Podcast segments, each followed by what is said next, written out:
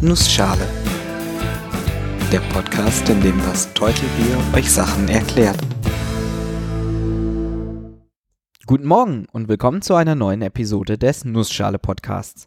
Heute erkläre ich euch die Fourier-Analyse. Und weil die Zeit knapp ist, mache ich das in einer Nussschale. Ich könnte mir vorstellen, dass euch der Name Fourier schon mal über den Weg gelaufen ist. Er steht bezeichnend für eine Menge an mathematischen Funktionen, Operatoren und Methoden. Die Fourier-Transformation, das Fourier-Integral, die Fourier-Analyse.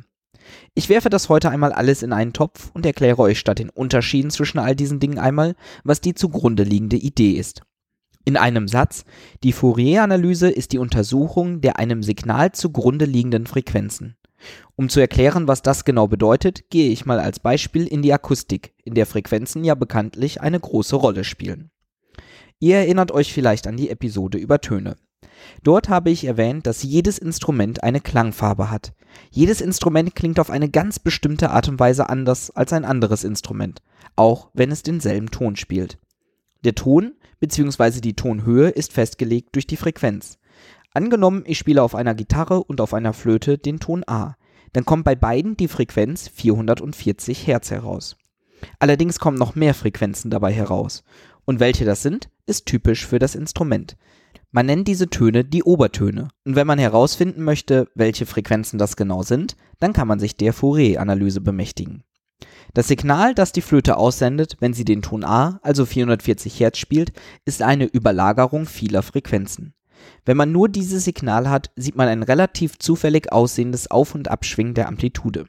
Wir wissen allerdings, dass es nicht zufällig ist. Und um das zu zeigen, benutzen wir die Fourier-Transformation. Diese zerlegt ein beliebiges Signal in die Summe mehrerer Sinuskurven. Statt das eine Signal zu haben, habe ich jetzt viele Signale mit verschiedenen Frequenzen und verschiedenen Amplituden. Und wenn ich diese zusammen addiere, kommt genau das ursprüngliche Signal heraus. Wie das funktioniert, ist keine schwarze Magie, allerdings für diesen Podcast doch etwas zu detailliert. Wichtig zu wissen ist, dass es geht. Nach der Fourier-Transformation stelle ich das Signal dann auch anders dar. Anstatt mir die Amplitude als Funktion der Zeit anzugucken, gucke ich mir die Amplitude als Funktion der Frequenz an. Und dann wird mir auffallen, dass die Amplitude fast überall gleich Null ist. Bei der Frequenz 440 Hertz wird sie relativ hoch sein. Das ist ja unser Hauptton, den wir spielen. Und sie wird auch bei den Frequenzen, die zu den Obertönen passen, nicht Null sein. Dort ist sie zwar etwas kleiner als bei 440 Hertz, aber eben nicht Null. Damit kann ich genau bestimmen, welche Frequenzen in welcher Lautstärke, also Amplitude, bei einem Ton mitschwingen, um den für ein Instrument typischen Klang zu erzeugen. Man spricht bei Fourier-Transformationen oft auch vom Zeit- und vom Frequenzbereich. Der Zeitbereich zeigt die Amplitude im Verlauf der Zeit, der Frequenzbereich zeigt die Amplitude bezogen auf die Frequenz. Das wird dann oft auch das Frequenzspektrum oder einfach nur Spektrum genannt. Spannend ist, dass diese Transformation auf quasi alles anwendbar ist. Jede Funktion lässt sich in den Frequenzbereich transformieren. Man kann zum Beispiel eine Funktion nehmen, die wie ein Dreieck aussieht oder ein Rechteck oder was auch immer und sie darstellen als eine Summe von Sinuskurven verschiedener Frequenz.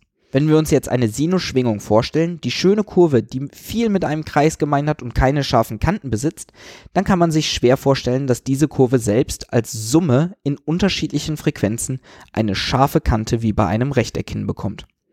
Und tatsächlich benötigt man genau dafür auch unendlich viele Sinusschwingungen, die eine immer höhere Frequenz benötigen, um die feinen Details nachstellen zu können. Allerdings bekommt man dann auch schon mit wenigen Schwingungen eine gute Annäherung hin. Und natürlich kann man mit dieser Analyse auch eine Menge anfangen. Erinnern wir uns zum Beispiel an die Episode über Psychoakustik, dann kommt direkt das Beispiel MP3 in den Sinn.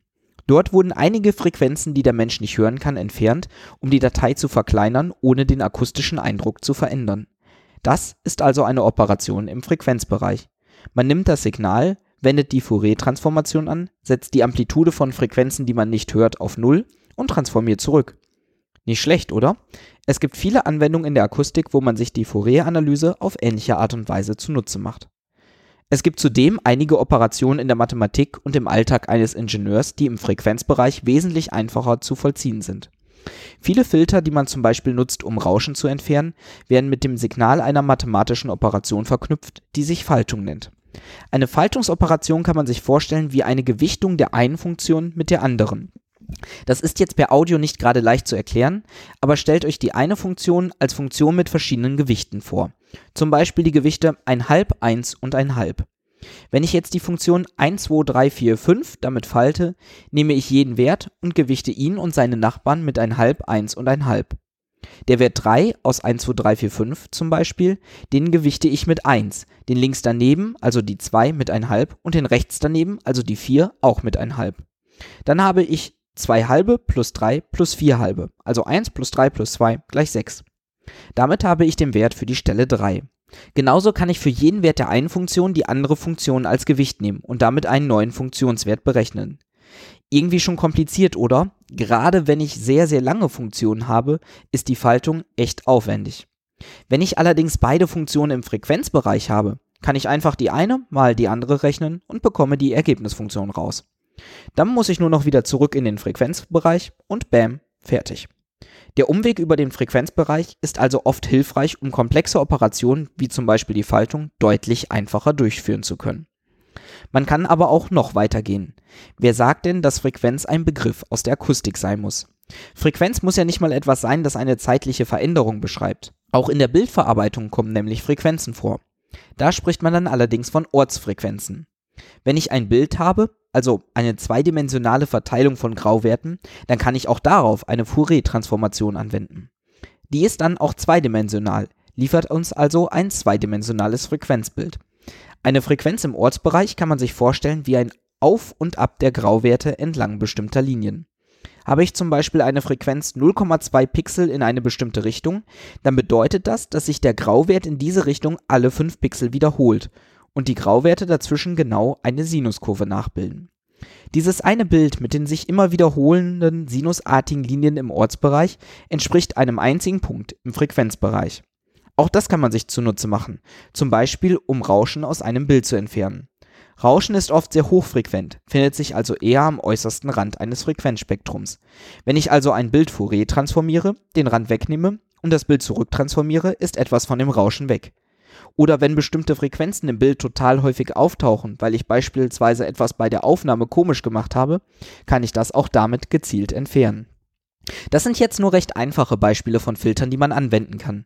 Es gibt aber viele weitere Filter, die man dank der Fourier-Analyse im Frequenzspektrum anwenden kann, um Bilder oder generell Daten zu verbessern.